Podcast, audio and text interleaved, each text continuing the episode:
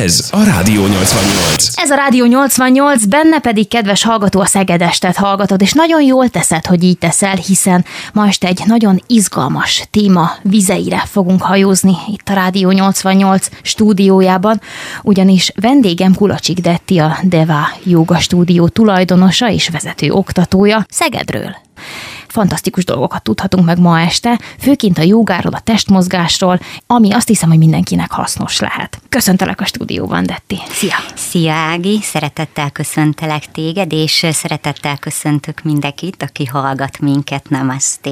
Elég régóta jogázol, régóta része az életednek a joga. Hogyan és miért indult ez a szerelem, és legfontosabb, hogy mikor? Már gyerekkorom óta elég érdekes módon érdeklődtem így a keleti kultúrák és a spiritualitás iránt. Ez meglepte egyébként a környezetemet és a családomat is. Ez honnan jött? Teljesen véletlenszerűen? Igen, Aha. igen. Hát csillagász szerettem volna uh-huh. lenni. Állandóan kutakodtam a könyvtárba, néztem a csillagokat, egyébként van is egy távcsövem. Mindig ezt az ismeretlent kutattam és hogy találkoztál a keleti dolgokkal? Hát körülbelül 27 éves koromban egy magánéleti válság véget kezdtem el kapcsolódni először a jogával, és nem is a gyakorlás részével, hanem inkább így a mélyebb filozófiai részével, és ezért is mentem ki elsősorban Indiába, hogy megismerjem a joga bölcsőjét. A Himalája lábánál indult el igazából minden Risikésbe, Risikés a hathajóga fellegvára.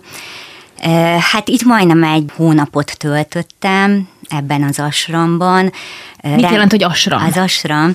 Itt tanulunk, itt élünk, ide jönnek tanulni a világ minden részéről az emberek, akik a joga iránt érdeklődnek. Hát ez olyan, mint egy tábor igazából, csak uh-huh. ezt így asramnak hívják Indiába. Ebben az asramban minden nap voltak workshopok, képzések, hajnalban meditáció, az estét is meditációval zártuk. Csodálatos szertartásokon, ilyen tradicionális, autentikus szertartáson vehettem részt, és emellett még egy hetet fent voltam a Himalájában, egy zarándok úton, igen, ez ilyen nagyon... Mennyire magasan? Nagyon? Hát körülbelül olyan 2500 magas, méter magasra mentünk fel. Egyébként 3000-re mentünk volna, csak nagyon rossz volt az időjárás, és, mm. és havazott, tehát maradtunk a 2000 500, 300-2500-nál.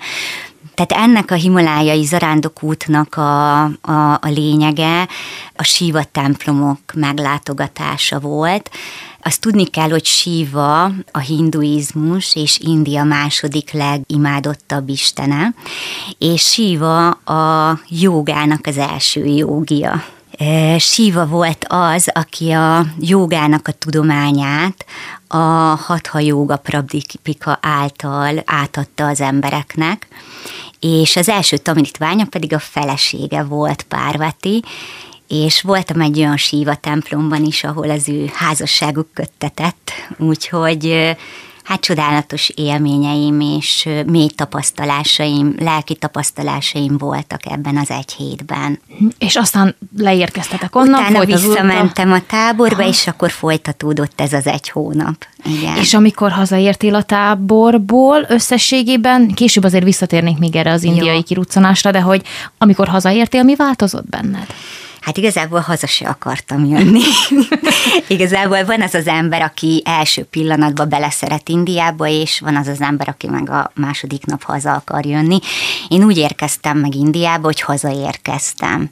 Tehát ez is egy ilyen, nem, nem lehet meghatározni, nem lehet leírni ezt az érzést ez, ez olyan körülbelül, mint a deja vu érzés, és valószínű, hogy már gyerekkoromban is ilyen érzések voltak bennem, csak nem tudtam így akkor még gyereknyelven ezt meghatározni, körülírni vagy elmondani. És amikor hazaértél, akkor indult gondolom a jóga iránti szenvedély itthoni vonulata. E, igen, hát igazából ez már Indiában az asramban elindult, és hát erre így tisztán emlékszem, ez, ez nagyon megmaradt bennem egy joga gyakorlásom alkalmával az asram kertjében. Papagájok, majmok körülötted, jogi, fantasztikus környezet, látod a Himaláját.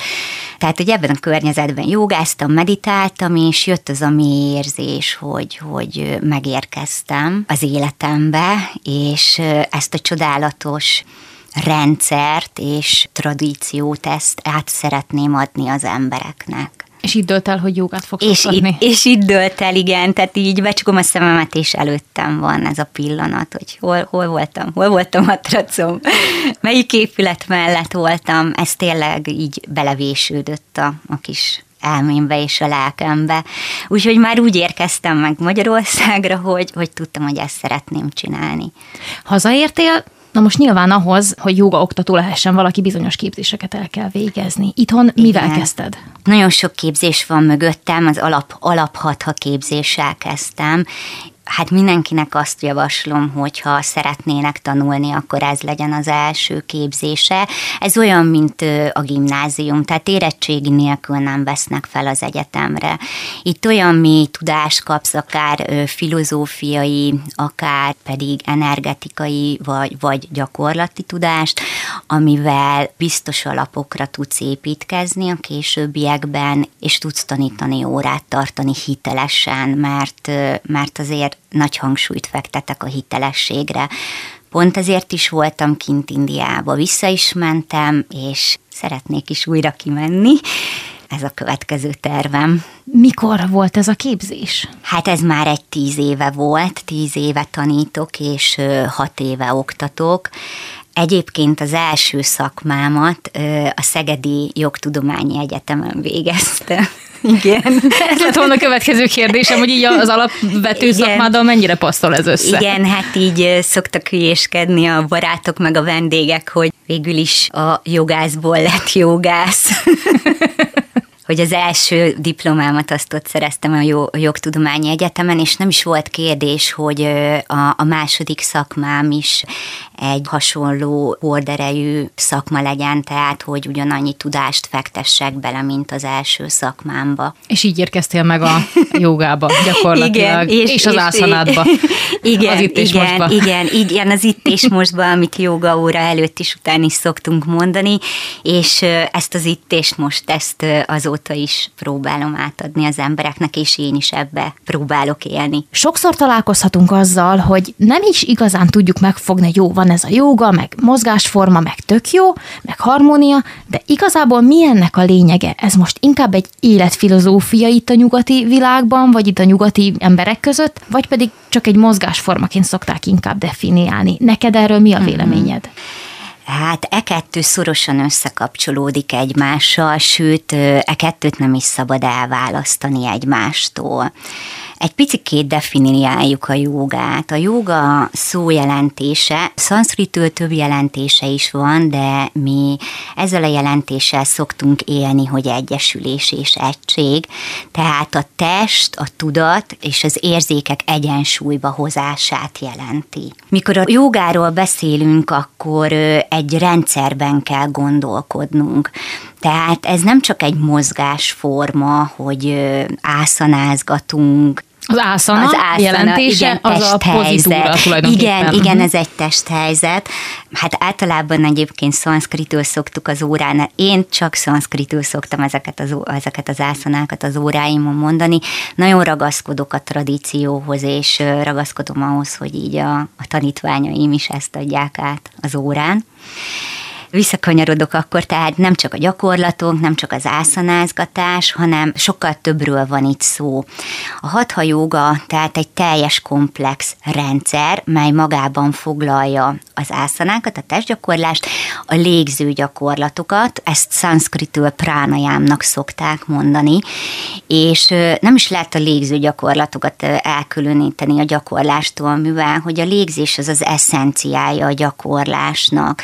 A légzés légzés által mozdul a test. A légzés adja mindig a gyakorlásnak az irányát, a gyakorlásnak az ütemét, valamint ezek a tradicionális légzőgyakorlatok testi szinten átmossák, áttakarítják a prána csatornákat, és így az életenergia ezeken a prána csatornákon keresztül gyönyörűen áramlik, és ez egy öngyógyító folyamatot fog elindítani a testben. Emellett ö, még szorosan belekapcsolódik ebben a, ebbe a komplex rendszerbe. A tisztító folyamatok, ezt szanszkritül satkarmának szokták hívni. Ezek a tisztító folyamatok a durva fizikai testet tisztítják, például ormosás, nem tudom, hogy a netikannáról hallottál-e már, egyébként ezt így Európában is használják, már itt a patikában is lehet ilyen műanyag netikannát kapni, egyébként ez porcelán kint Indiában általában, vagy például gyomormosás, de sorolhatnám még ezeket a tisztító folyamatokat, ezek 6000 éves folyamatok, és ezt, ezt már 6000 évvel ezelőtt is használták és bizonyított, és ez a komplex rendszerhez tartozik még a meditáció. A meditáció tulajdonképpen a joga végcélja.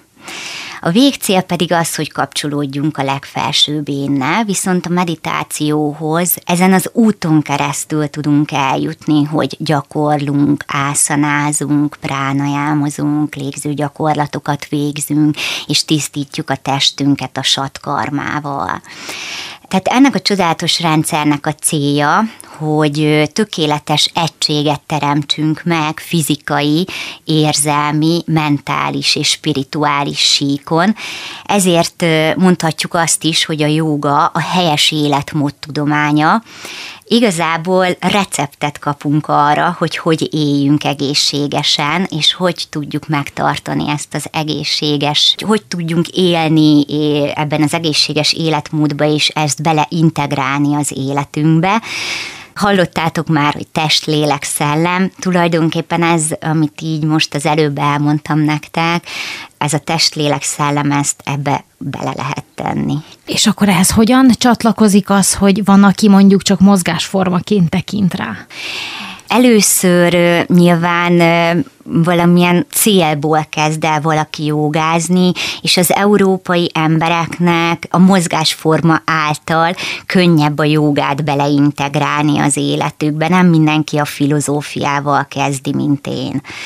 Tehát én egy picit megcseréltem a, a rendszert, a, a sorrendet, de általában ugye a mozgással kezdik, elkezdenek jogázni, érzik a joga jótékony hatását, majd erről is beszélünk, és akkor ezáltal jön az igény arra, hogy hát, de akkor kellene egy kis joga filozófiát olvasni, de a joga filozófiába találkoznak a tisztító folyamatokkal, de a jogórán hallottuk, hogy a Detti mondta, hogy ilyen pránajám, olyan pránajám, elkezdik gyakorolni a légző gyakorlatokat is, és tulajdonképpen elkezdődik náluk egy életmódváltás.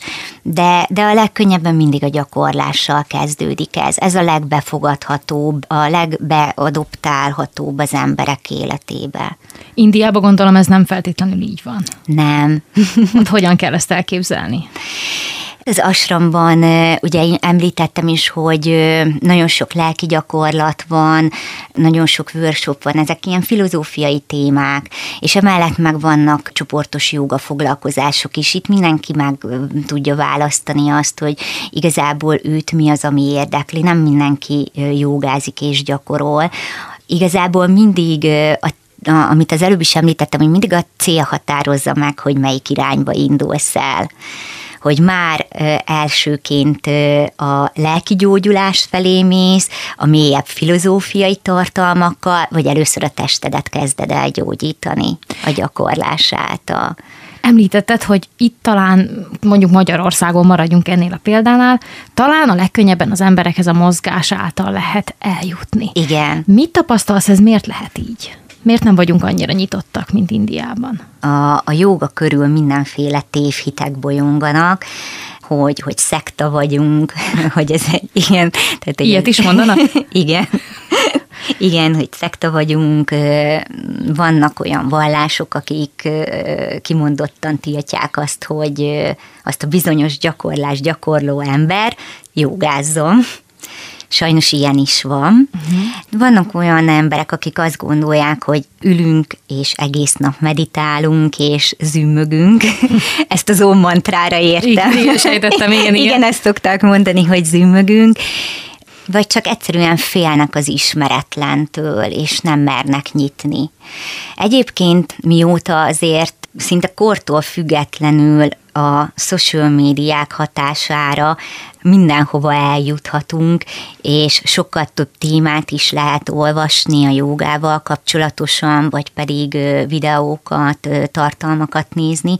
Ezeken a social média oldalakon kezdenek nyitni az emberek, mert látják, hogy nem zümmögünk, ez nem egy bullshit, ez nem egy szekta, hanem igazából ez egy, ez egy gyönyörű tudományág és, és életforma nem véletlenül vannak most már, sőt, most már, hogyha minden igaz, akkor ha jól néztem utána, talán 20 vagy 30 éve létezik például egy tankapuja főiskola is Budapesten, ahol lehet mondjuk jogát tanulni, illetve joga oktatónak tanulni, azt hiszem. Igen. Meg, meg egy csomó ilyen hely van már, és azt hiszem, hogy talán ezek most már elkezdtek eljutni az emberekhez. Térjünk ki arra is, hogy hallhatunk ilyet, hogy ilyen joga, olyan joga, ilyen amolyan légzések, stb. stb., de tegyük egy kicsit tisztába. Tulajdonképpen hányféle ága van a jogának, vagy hányféle típus a fajtája, és mitől függ az, hogy kinek melyik lehet a legjobb választás uh-huh. ezek közül? Jogának számos ága van, például felsorolok ebből, egy párat, egy jó néhányat, a rádzsa jóga, a hatha jóga, a gyána jóga, a karma jóga, a bakti jóga, a mantra jóga, kundalini jóga, és ezeket számos filozófiai szöveg magyarázza részletesen, hogy minél könnyebben eligazodhassunk ezekben az ágakban, és ezeknek az ágaknak a rendszerében. Az elmúlt 50 évben egyébként a hatha jóga volt, vagy a hatha jóga az, ami legismertebbé vált. Ez a legbefogadhatóbb így a, a nyugati ember számára. Az előbb beszéltünk is arról, hogy először a gyakorlással kezdünk, és a hatha jóga nagyon mély alapokat helyez a gyakorlásra, a gyakorlati részre. Tehát ebből kifőleg is tapasztalati út, hogy az emberek a hatha jogát szokták választani. És a hatha jogának pedig számos alkalmazott joga irányzata is megtalálható, és Attól is függ egyébként, hogy ki melyik alkalmazott irányzatot választja, vagy irányzatot választja, hogy az éppen aktuális szükségleteihez és a személyiségéhez mi az, ami közel áll. És ezt mi alapján szokták eldönteni az emberek mégis? Amint említettem is, hogy a hatha jogának számos alkalmazott joga irányzata van, flow joga például, ő egy ilyen könnyed lágy joga, egy befogadhatóbb, egy áramlós, a légzés által mozdulunk. Az astanga joga, nem tudom, hogy ő róla hallottál-e már, mert ő most nagyon-nagyon elterjedt joga típus, ez egy kötött gyakorlatsor, az ember tudja, hogy mire számíthat, mindig ugyanazok az ászanák jönnek a másik után, után. Ez egy tradicionális kötött gyakorlatsor. Van a gerincterápiás joga óra, hogyha bárkinek bármilyen mozgásszerű problémája van, akkor ő például ez véget fordul elsősorban erre a joga irányzatra. Yin yoga, ez egy hosszan kitartott, befelé figyelős irányzat, itt már csakrákkal is és meridiánokkal is dolgozunk, de megtalálható még a senior yoga, az időseknek, rekreáció, prevenció, de van gyerekjoga, kismama joga, babamama joga, igazából tényleg a szükséglet határozza meg, hogy melyik irányzatot választja az ember, de lehet, hogy két-három alkalmazott irányzat gyakorlatot is gyakorol, egy astangát, egy flót, egy vinyászaflót, egy gerincterápiát. Tehát tényleg hatalmas a palett hatha. És ez mind és, a hatha jogából És jön. ez mind a hatha joga, igen, tehát a hatha joga irányzatnak ezek az alkalmazott irányzatai. Ezért is mondtam azt, hogy valaki jogát szeretne tanulni, akkor a hatha joga legyen az, amit legelőször megtanul. Ez csak az én javaslatom és tapasztalati út, mindig hozzáteszem, hogy saját tapasztalati út, mert ez adja meg azokat az alapokat, hogy utána egy alkalmazott joga irányzatot is elkezdjél tanulni. És mit jelent az, hogy hatha joga? Ez mitől másabb, mint a többi joga? A joga nyolc ágának az egyik ága, és amint említettem is, ez inkább a gyakorlatra helyezi a, a fókuszt, az ászanákra és akkor az ászanákon belül pedig a légzésre. És a többi az inkább egy ilyen lelki folyamat? Az inkább ez egy lelki folyamat, ugye a meditációs joga, ott a cél a legfelsőbb énnel való kapcsolódás van, a vakti joga, a szeretet jogája, itt szintén nagyon sok lelki gyakorlat van, ami által megint csak a legfelsőbb énhez kapcsolódunk, szolgálatokat végzünk egy, egy bizonyos legfelsőbb énhez. És hogyha valaki mondjuk választott magának egy fajta jogát, teszem azt, ő mondjuk gerincterápiás uh-huh, jogára uh-huh. kezd járni, vagy otthon gyakorolja, vagy bárhonnan megszerzi az ehhez szükséges információt. Körülbelül mennyi idő után veheti észre azt, hogy na jó, most már azért érzem, hogy valami alakul bennem, vagy, vagy mondjuk jobban érdeklődök a jó iránt, vagy könnyebben mozgok esetleg, tehát maradjunk most egyelőre csak a fizikai uh-huh. síknál. Hát a rendszeresség a kulcsa nyilván, hogyha ha egy héten egyszer jön jogázni, akkor is nyilván érezni fogja a joga jótékony hatását, de ehhez két-három hónap kell. Hogyha hetente kétszer vagy háromszor, akkor nyilván lerövidül ez az idő, mi alatt elkezdi érezni a jótékony hatását. És a tapasztalatait szerint egyébként az emberek, amikor elkezdenek jogázni, akkor mennyi idő után fordulnak mondjuk akár kicsit nyitottabban is lelkiekben ezekhez a dolgokhoz, vagy ez annyira változó, hogy nem lehet ilyet mondani? Eh, hát ez, ez, ez változó. Mm, van olyan vendégem, aki már tíz éve hozzám jár, de ő még mindig a gyakorlati részét helyezi inkább előtérben, mint hogy a filozófiai részét, de valaki két-három joga után megkérdezi tőlem, hogy akkor ez miért van, ez mit jelent, adjak neki könyveket, szeretne tanulni, szeretne olvasni, és van olyan vendégem, aki pedig azt mondja, hogy szeretne tanulni, és eljön hozzám egy oktatóképzésre. Tehát ez attól függ tényleg, hogy mi a cél, mi az indítatás, milyen aktuális élethelyzetben, milyen lelki helyzetben van az ember, mennyire nyitott, tehát tényleg nagyon sok mindentől függ. És egyik a másik nélkül működhet, szerinted? Természetesen működik, tehát hogyha gyakorolsz, csak gyakorolsz, csak ászanázol, akkor is az élettani folyamatok mellett dolgozik az energetika, tehát ugyanúgy tisztítod a prána csatornákat, csak hát most ez, erről te így nem veszel tudomást.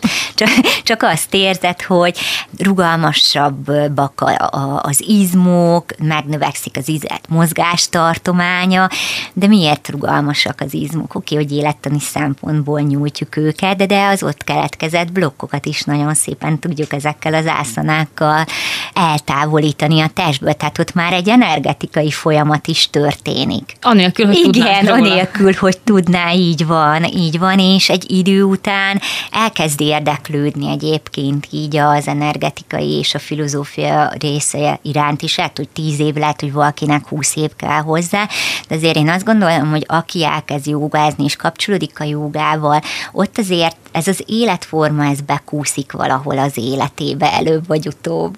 No, de mikor és kinek érdemes elkezdeni jogázni? Mm-hmm. Hát a joga az nullától száz éves korig, tehát azt szokták mondani, hogy minél hamarabb, annál jobb, kortól és nemtől függetlenül.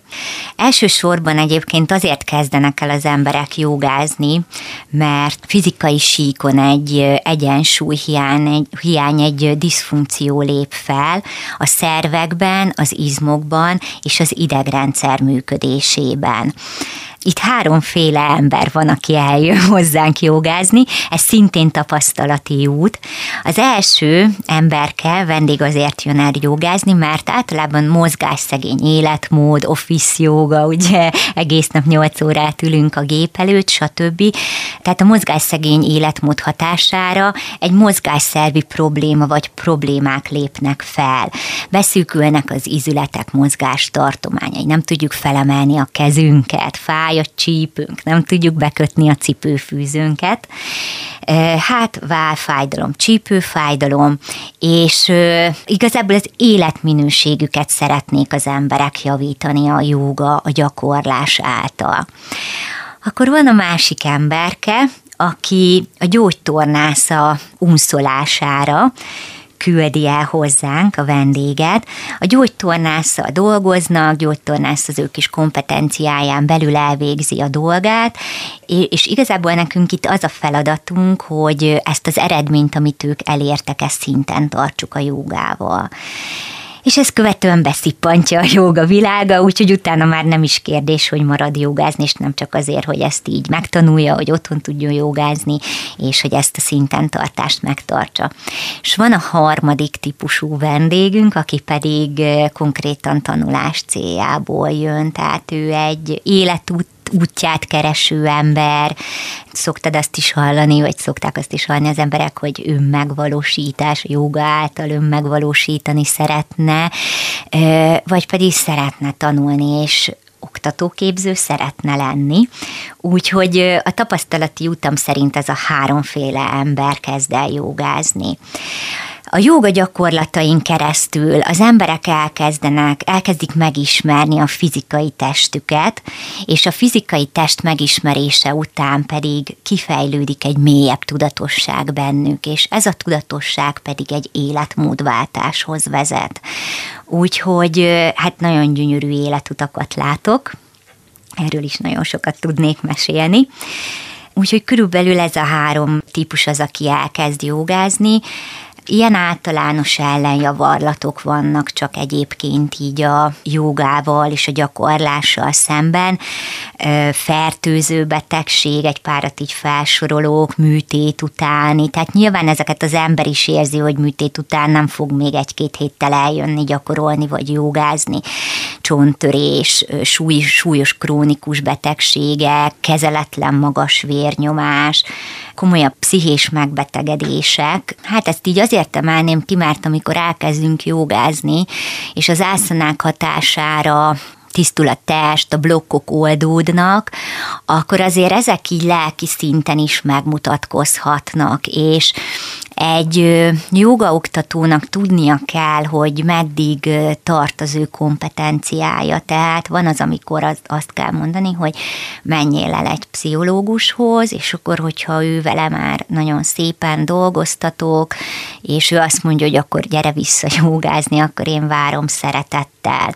De van egyébként olyan, amikor az én kompetenciámba tartozik, és ezt is nagyon szépen tudjuk kezelni és oldani valamint itt van még a várandóság és a szülés utáni időszak, de mivel már beszéltünk az alkalmazott joga irányzatról, és említettem, hogy a kismama joga is ebbe beletartozik, most már a kismamák is tudnak jogázni, tehát már ez nem kontraindikáció és ellenjavallat. Azokat az ászanákat kihagyjuk, amiket ők nem csinálhatnak, ugye fordított testhelyzet, csavarás, és ők is szépen tudják gyakorolni a jogát. Kell-e valamilyen előképzettség, vagy, vagy előzetes edzettségi szint elérése ahhoz, hogy valaki belekezdjen a jogába? Nem nem, nem, semmi nem kell. Jönnek így az emberek, hogy hát nem vagyok hajlékony, nem is tudom miért jöttem, vagy, vagy, vagy pedig az, hogy, hogy én, én azt se tudom, mi ez a joga, csak mondta a barátom, hogy ez tök jó, és neki működik, és jöjjek el. Semmilyen gyakorlat nem kell előtte, és semmilyen sportmúlt. Mindenki megtalálja a saját gyakorlását. Mindenkire kellő figyelem irányul, de amint hangsúlyoztam is, úgy kell összeállítani egy jogaórát, hogy a kezdő is, a középhaladó, a haladó is megtalálja a gyakorlását. Említetted azt is, hogy rengeteget tudnál mesélni életutakról, amiket így végignéztél, ami a joga hatására ugye egy pozitív irányt Igen. vett akár. Csak így a teljesség igénye nélkül van olyan, amit szívesen megosztanál velünk? Nagyon sok tanítványom van, aki a képzés elvégzése után joga stúdiót nyitott teljesen más nekik is a szakmájuk, vagy maradtak a szakmájukba, és, és, és megvan a kis joga stúdiójuk, és végtelenül büszke vagyok rájuk, mert, mert ők is ezt a tudást, ezt olyan szépen átadják embereknek, nyilván ők is így elkezdik formálni a, a szegedi lakosságot. Ez az egyik, amit így kiemelnék, a másik pedig, hogy nagyon sok párkapcsolati probléma alakult jó irányba a joga által, mert a vendég elkezdett magán dolgozni, felismerte nyilván a hiányosságait és a gyengeségeit, és ezekkel igazából ezeket a problémákat ezt már nem problémának kezelte, hanem egy megoldandó feladatnak, és gyönyörűen alakulnak az életutak. A harmadik, amit pedig ki tudnék emelni, hogy rengeteg gyerekem van idézőjelben gyerekem Szegeden, mert én kismama jogát is tartok, és nagyon-nagyon sok baba született így általam. Ezek a babák, ezek már hozzánk járnak mozogni, vagy pedig már nagyobb gyerekek, és ők is hozzám járnak mozogni, meg a szülők is hozzám járnak mozogni, úgyhogy igazából ilyen kis életutakat látok, és ez, ez tényleg csodálatos. Milyen jótékony hatásokkal számolhatunk akkor, hogyha az életünk részévé vált már a jóga? És mennyire gyakran kell mindehez ugye jogázni? Uh-huh. A hatha joga célja, amint már az előbb is erről így mélyenben beszélgettünk, hogy a gyakorláson, az ászanázásokon, a légző gyakorlatokon keresztül, a pránajám, ugye, a tisztító folyamatok a satkarmán keresztül, a különböző testi funkciókat, a szerveket, az izomzatot, az idegrendszert és ezek működését tökéletes összhangba hozza, mely által a joga megteremti az egész test jólétét.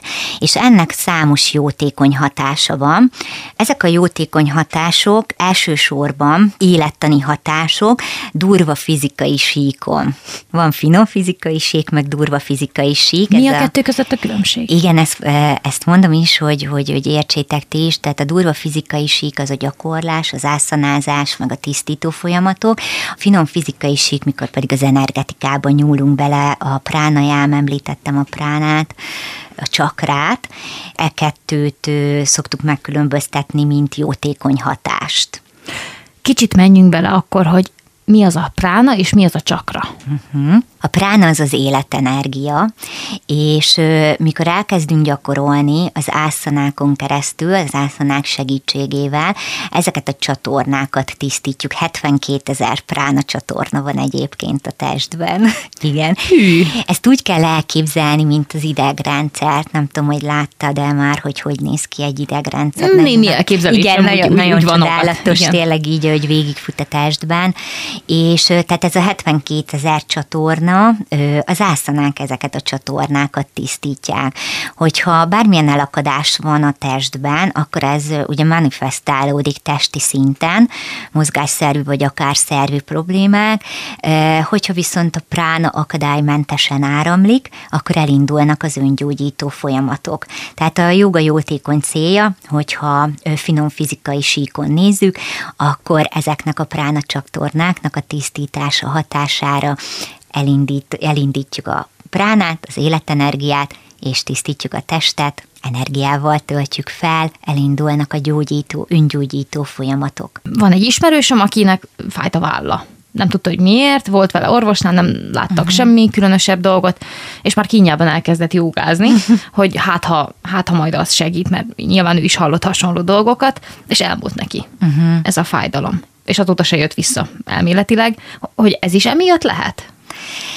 Hát elsősorban azért egy válfájdalom az egy mozgásszervi probléma, és fizikai síkunk kezdünk el az ászanákkal dolgozni vele. Egy válfájdalomnál az izületek mozgástartományát növeljük elsősorban, és nyújtjuk az izület körüli izmokat, akár egy belővidült mellizomzat is okozhatja ezt, vagy pedig a csukjás izomban keletkezett fájdalom, és hogyha ezeket szépen oldjuk, meg ugye növeljük az izület mozgástartományát, akkor ez a várfájdalom, ez elmúlhat. Ez a testi, ez a durva fizikai, és aztán a, a lelki sík, az pedig, az pedig az emberke tudja, hogy remélhetőleg tudja, hogy, hogy miért lehet. És más példákat esetleg tudsz mondani, akár uh-huh. hasonlót is, hogy így elmúlt valamiféle fájdalom a jóga hatására? Hát az én saját példám egyébként, hát egy picit más, de, de, de lelki síkon, okoztam magamnak egy meniszkusz szakadást igazából. Ezt mutassuk be a hallgatóknak, hogy hogy nézett ki ez Igen, a dolog. elszakadt a térdemben a porc. Igen. Hú, az fájdalmasan hát, hangzik. Igen, igen, ez fájdalmasan hangzik. Hát nagyon-nagyon sokat dolgoztam azért az elmúlt tíz évben, és, és a joga tényleg a, az életem része, nagyon nagy szerelem, és azért van, hogy az ember átesik a ló túloldalára, és kaptam egy ilyen meniszkusz szakadást. Az egyik... Térdre kényszerített az élet tulajdonképpen, úgyhogy ezt a saját példámat tudom tényleg így, így elmondani nektek, tapasztalati út. Hát és ezáltal teljesen más szemléletet kellett váltanom a saját gyakorlásomban is, mert azért volt egy hét hónapos regenerálódási és rekreációs szakaszom, gyógytornásszal és manuálterapeutával, plusz azért emellett hát teljesen másképp kellett a mindennapjaimat élnem, mint előtte. Úgyhogy ez egy nagyon nagy tanítás volt a számomra is, és ezt hát szerettem így el is mondani a vendégeknek, főleg az újaknak, már a régiek azok nyilván tudják, hogy azért lelki síkon nagyon sok minden történik, és az egy idő után testi szinten manifestálódik, és, és megtörténik a probléma. És ebből egyébként aztán segített kijönni a jóga valahogy? Igen, persze. Hogyan történt ez a folyamat? Ja, Ja, igazából két éve műtöttek, szóval ez így most volt, vagy nem régen volt. Tehát ugye egy, a szakemberek mellett azért én folyamatosan jogáztam, csak másképpen jogáztam, tehát nem tudtam minden gyakorlatot, ászanát megcsinálni. Emiatt egy sokkal mélyebb befelé figyelést és önuralmat követelt meg a gyakorlásom. Tehát egy picit át kellett transformálni a saját gyakorlásomat is, és valamint a, a, az oktatásomat is, mert hogy nem tudtam jogaórát tartani. Viszont a vendégeket pedig nem hagyhattam cserben, úgyhogy ráálltam a matracomra, és úgyhogy én nem mutattam a gyakorlást, mindent elmondtam, és mindent úgy csináltam, mint hogyha tartottam volna az órát, úgyhogy ez egy nagyon nagy tanulás volt számomra is, tehát hogy ebből profitáltam minden szempontból. Milyen pozitív hatások vannak azon túl, hogy mondjuk hajlékonyabbak vagy rugalmasabbak leszünk? Uh-huh. Beszéltünk már az előbb a fizikai síkon történő jótékony hatások előhívására, és akkor most fizikai síkon ezek igazából az élettani, az élettani jótékony hatások. A jóga gyakorlás által, az ászanák gyakorlása által az izmok rugalmasabbá válnak, például erősebbé válik, növekszik a teherbíró képességük, csökken a sérülés veszély. Emellett az üzletek mozgástartományát növeljük, ezt is már említettem nektek, hogy mozgásszegény életmód hatására beszűkülnek ezek a mozgástartományok.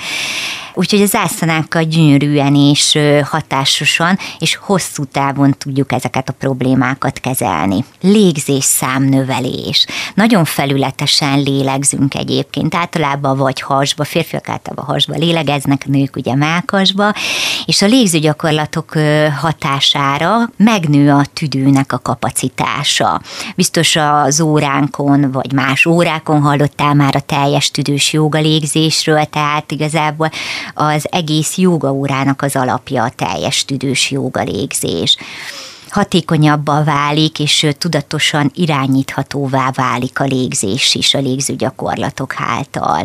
Javul az anyagcsere a testben, a kiválasztás, az emésztés, nő a máj glikogén tároló képessége, ez is nagyon érdekes, mert részben tehermentesítendő a hasnyálmirigy, ugye itt a cukorbetegségről, vagy az inzulin rezisztenciáról gondolok, nekem is egyébként ilyen van, és konkrétan vannak olyan joga ásztanák, amiket mindig belerakok a gyakorlásomba, melyek leveszik a terhelést a hasnyálmirigyről. A hormon háztartásban is nagyon szépen belenyúl, tehát harmonizálja a hormonháztartást, itt például a pajzsmirigy problémáról beszélek. Vannak olyan ásztanák, melyek a pajzsmirigy túlműködésre, vannak olyan ásztanák, amik az alulműködésre hatnak, és ezt harmonizálják. Nőgyógyászati problémákra, endometriózis, nagyon-nagyon sok nő szenved ebben, ugye március egyébként az endometriózisnak a, a hónapja, erre is vannak konkrét ászanák, melyek nagyon-nagyon szépen tudják kezelni ezt a problémát az immunrendszert működését hat, hatékonyabbá teszi, az idegrendszer működését kiegyensúlyozza, azért ezt is így kiemelném, mert azt gondolom, hogy azért egy stresszes világban élünk, növekszik a pszichés egyensúly, és a szorongást is javítja. Nagyon sok szorongó embert ismerek, vagy még ők se nem tudják magukról, hogy van egy ilyen problémájuk, és, és, és a joga hatására ezek is olyan szépen finomulnak, és letisztulnak, valamint növekszik a kontroll az érzelmek felett, tehát azt lehet mondani, hogy élettani szempontot nézve is a jótékony hatás következtében az életminőségedet tudod ezzel növelni és javítani. Említetted még egy korábbi megszólalásunkban, hogy a test tisztítása is ide tartozhat. Igen. Na most, aki nagyon komolyan veszi a uh-huh. jogát és ezt az életmódot, az mondjuk tartózkodik a mesterségesen előállított tápanyagoktól, vagy táplálékoktól, és inkább mondjuk a, a nyers táplálkozás felé megy, vagy inkább vega, vagy van ennek valami szabályrendszere, vagy mindenki ezt is magának határozza meg? Ugye rengeteg a feldolgozott élelmiszer, és nagyon nehéz egyébként egészségesen táplálkozni, és ez szintén tapasztalati út. Egyébként a jogikus életmódba és az alapelvekbe beletartozik a vegetáriánus táplálkozás is, tehát egy joga gyakorló és joga oktató az nem azért lesz vegetáriánus, mert az egészséges, hanem a joga filozófiának vannak alapelvek, nyelvei, ezeket szanszkritül és niámáknak hívják, és ebbe van e, benne az a himsza, ez szanszkritül nem ártás, tehát nem ártunk magunknak elsősorban, tehát úgy gyakorlunk, hogy mindig csak a korlátainkon belül. Nem ártunk az embertársainknak, és nem ártunk az állatoknak, tehát itt jön be ugye a vegetáriánizmus és emellett pedig nyilván tehát az egészséges táplálkozás is egy prior, de erre pedig ott van az ajurvédikus táplálkozás, ami szintén a jogával nagyon szoros összefüggésben van.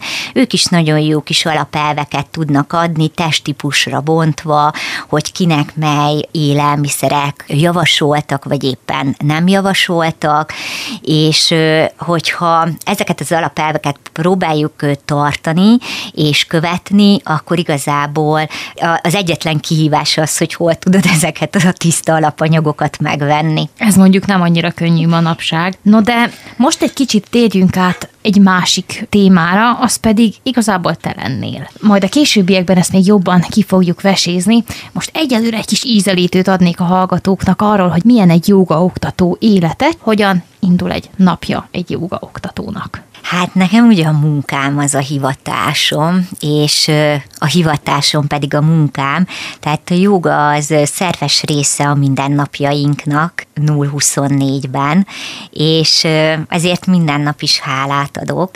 Hát hogy indul egy napom? Vezetem a joga stúdiót, tehát az összes adminisztrációs teendőket, a marketinget, azt én csinálom, a vendégekkel való kapcsolattartást, a, a joga órákra való jelentkezést, és ennek a logisztikáját és koordinálását is én csinálom, én látom el, és emellett órákat tartok délelőtt, bent vagyok a stúdióban, és egyéni jogaterápiáim vannak.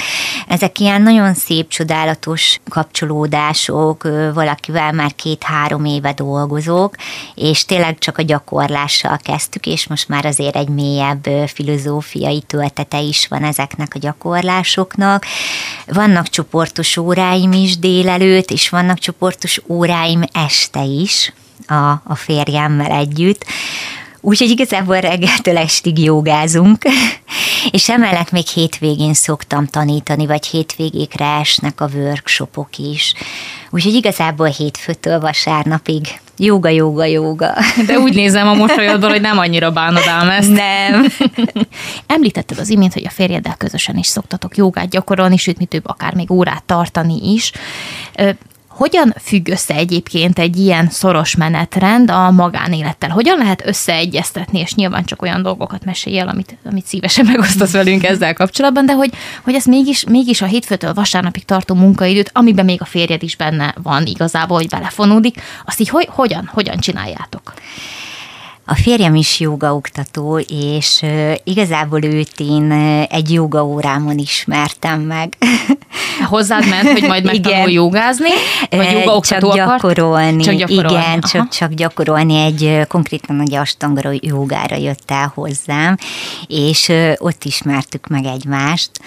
Szóval szerintem ez egy ilyen álomsztori, mert mindig is így kértem az égieket, hogy olyan párom legyen, aki jogázik. Tehát azt még nem is kértem, hogy jogaoktató legyen, csak hogy, csak hogy jogázom, mert azért nehéz, nagyon nehéz. Tehát látjátok ti is, hogy reggeltől estig a vendégekkel tartom a kapcsolatot, és órákat tartok, és ezt még egyébként haza is kell nyilván vinnem, meg ott vannak a hétvégék, meg egyéb más programok, táborok, tehát gyakorlatilag vendégek 0-24-ben az életem része, és ezt azért nem minden párkapcsolat bírja el. És hát ez is sajnos saját tapasztalás, és aztán jött a férjem, és betoppant a stúdióba, betoppant az órámra, és ott így elindult valami amiből pedig egy házasság lett.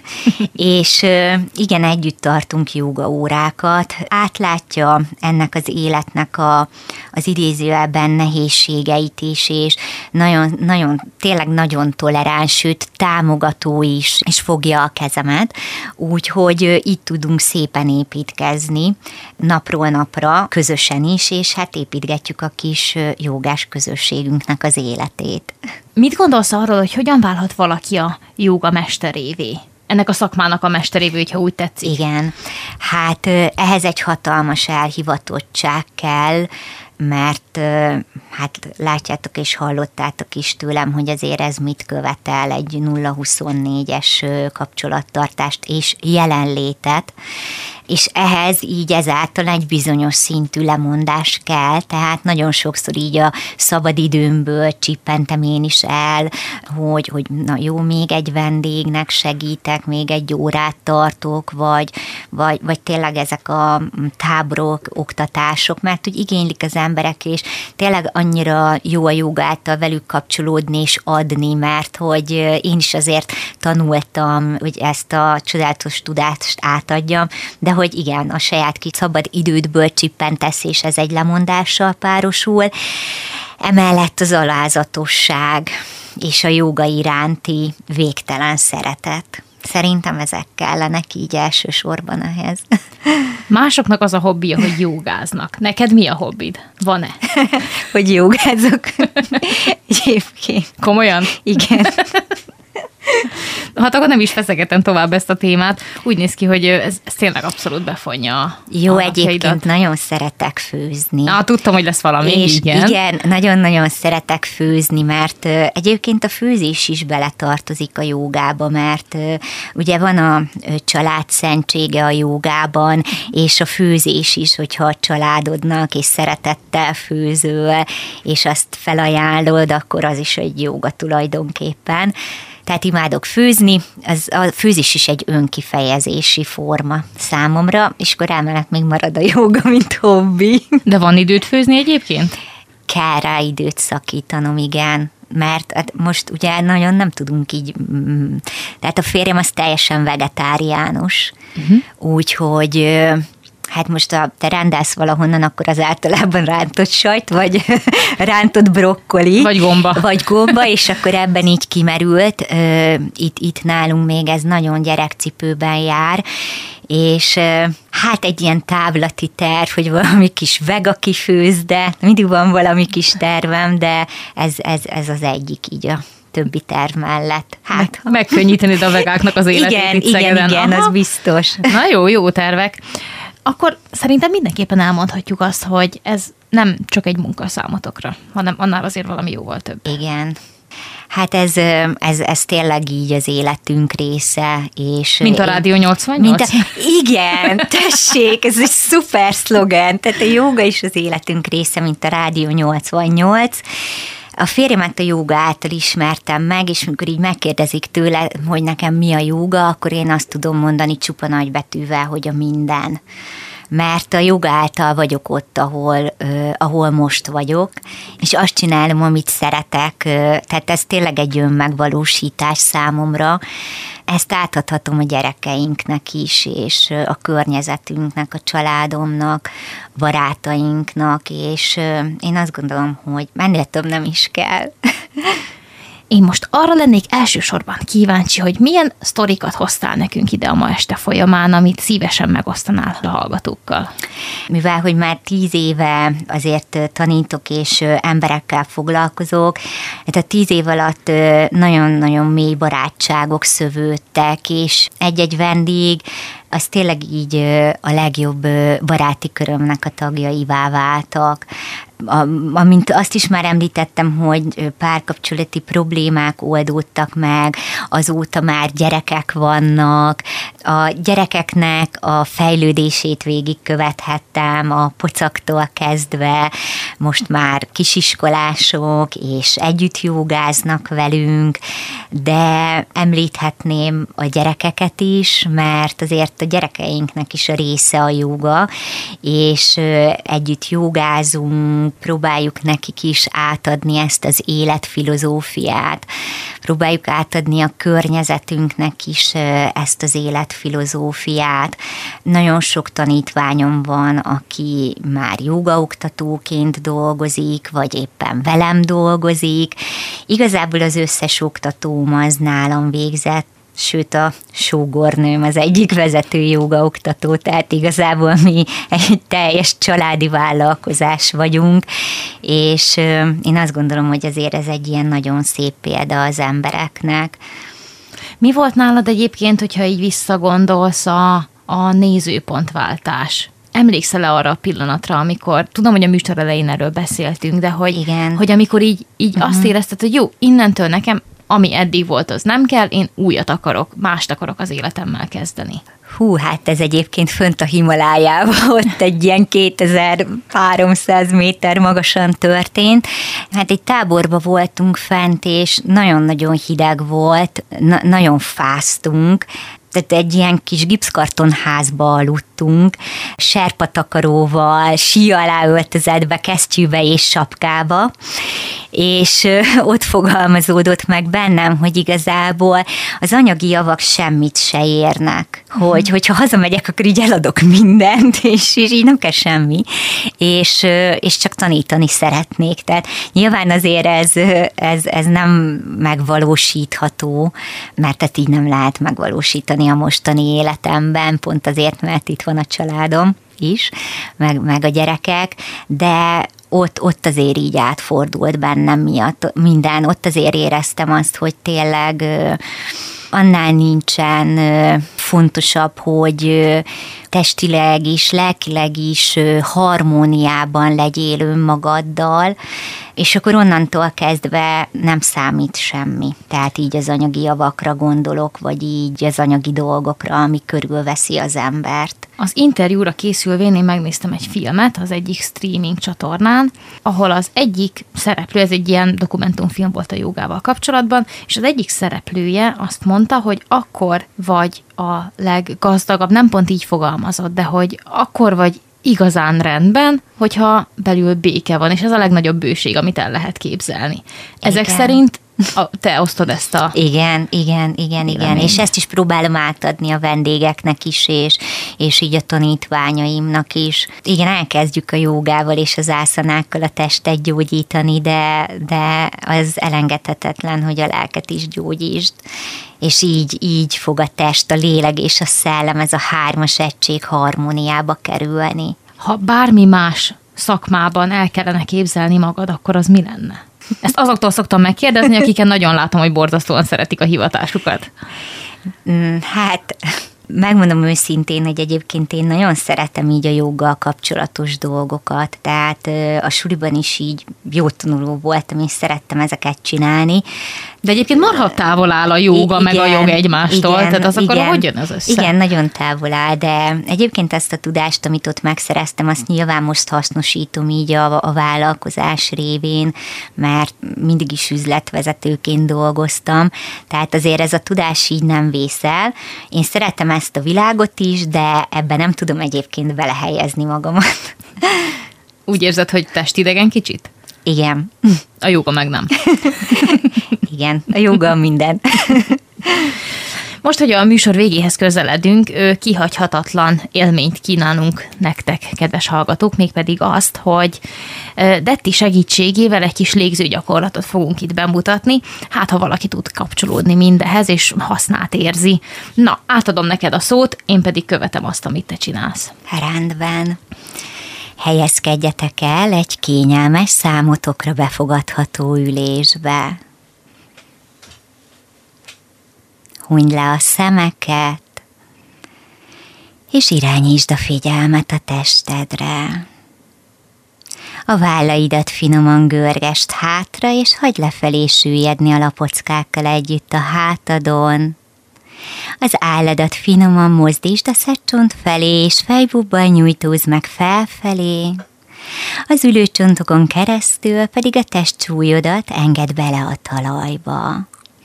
A kézfejeket pihentesd a combokon, újakat helyezheted csémmodrába. Pillancs rá a testedre, és tudatosítsd ezt a tartást, majd a belső figyelmedet fokozatosan irányítsd át a légzésedre. Figyeld természetes légzésedet. Figyeld annak áramlását, ahogy a belégzés lágyan átgördül a kilégzésbe, és a kilégzés a belégzésbe. Figyelj természetes légzésedet, hova lélegzel most a tüdőd, mely részét használod.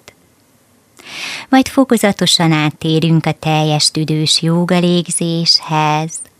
A bal tenyeredet helyezd a köldöködre, és arra pedig a jobb tenyeredet fektesd. Az első belégzésen már a hasüregbe veszed a levegőt, érezd, hogy minden egyes belégzéssel körkörösen tágul a hasfal, és a tenyerekbe türemkedik, kilégzéssel pedig süllyed hátra gerincoszlop irányába. Ez a hasi légzés vagy rekeszizom légzés, itt már bekapcsol a paraszimpatikus idegrendszeri folyamat, átmaszírozod a hasüregi szerveket, átmaszírozod a rekesz területét, majd lassan csúsztast fel a tenyereket a bordakosarakra, és most ide vegyed a levegőt, a has mozdulatlan. Figyeld, hogy belégzésekkel a tenyerekbe türemkednek a bordakosarak, kilégzése pedig a bordakosarak a tenyerekkel együtt mozdulnak a gerincoszlop irányába. Ez a tüdő középső szakasza, mákasi légzés. Figyeld a levegő útját, az óriáratoktól egészen a bordakosarakig, és onnan vissza. Majd lassan csúsztasd a tenyereket a kulcsontokra. Ez a tüdőcsúcs, a tüdő legfelső része. Belégzése most a kulcsontokba vegyed a levegőt a tenyerek alá, érezheted, ahogy a kulcsontok mozdulnak a vállak irányába. Kilégzése pedig a kulcsontok mozdulnak egymás felé és a szedcsont irányába tüdőcsúcsi légzés, tüdőnknek ezt a légzését, ezt a szakaszát normál légzésünk során nem használjuk. Majd összekötjük ezt a három szakaszt, a jobb tenyér marad a szedcsonton, a bal tenyeret lecsúsztatod a köldöködre. Belégzés, has, bordakosár, tüdőcsúcs, és kilégzéssel tartod ezt a sorrendet, has, bordakosár, tüdőcsúcs, óron át be és kilégzés. Átlélegezzük a tüdő minden apró kis szegletét.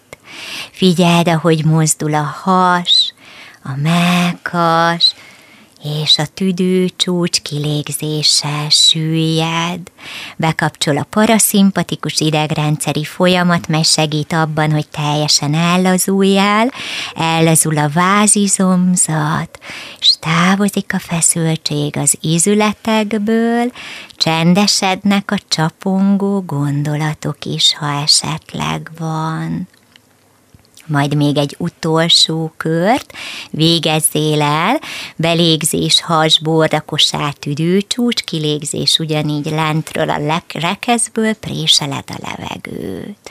Majd a tenyereket enged vissza a combokra, és egy sóhajjal engedd el a légzés figyelését is, ezt a légző gyakorlatot, és most csak szemléld a természetes légzésedet. Figyeld meg, hogy most hova lélegzel, mennyire tudod kihasználni a tüdőt, a tüdőkapacitást, tudatosítsd a minőségbeni változásokat, ha van. Majd ha hunyva volt a szemed, akkor puhán nyitogas, pislogj egy párat, és térje vissza a fizikai síkodba. Egészségetekre! Jól csináltam? Nagyon. Köszönöm szépen. Nagyon. Kedves hallgatók, hát ez egy fantasztikus élmény volt, én annyira ellazultam, hogy megmondom őszintén, hogy nagyon nehezemre esik most pislogni. Pedig hát ez mennyi volt? Egy néhány perc, tehát igen. hogy elegendő ennyit is rászánni sokszor igen, egy kis nyugalomra. Igen. igen, én mindig azt szoktam mondani a vendégeknek is, hogyha nincs idejük otthon gyakorolni, akkor egy teljes tüdős jóga légzést gyakoroljanak, egy, egy 7-8-10 be és kilégzés, és ezzel olyan szépen bekapcsol a paraszimpatikus idegrendszeri folyamat, hogy, hogy, hogy ezzel ugye gyakorlatilag elindulhat a napja. Csodálatos. Hát Detti, nagyon szépen köszönöm ezt az élményt, és azt gondolom, hogy a hallgatók nevében is beszélhetek. Köszönjük szépen. Én köszönöm. Kulacsik Detti, aki a Szegedi Déva joga stúdióból jött hozzánk, ide a Rádió 88-ba és a Szegedesbe, és tényleg egy picit bekómáltam, úgyhogy kedves hallgató, ezzel zárjuk a ma esti műsor. Detti, köszönöm, hogy a vendégünk voltál. Én is köszönöm, namaste. Kedves hallgató, ha lemaradtál volna erről az adásról, akkor a SoundCloud-on például meghallgathatod, de egyébként a Rádió 88 podcastjai között ugyanígy megtalálható lesz majd ez is, mint ahogy mindegyik másik adásunk is, valamint jövő héten ugyanitt, ugyanekkor ismét találkozunk. A tudás és az új ismeretek és érdekességek kapuja ismét nyitva fog majd állni előtted is. Köszönöm, hogy eddig velünk tartottál, egészen eddig a Szegedestet hallgattad itt a Rádió 88-ban, én pedig Komiáti Ági vagyok, és most megyek aludni. Jó éjszakát! Rádió 88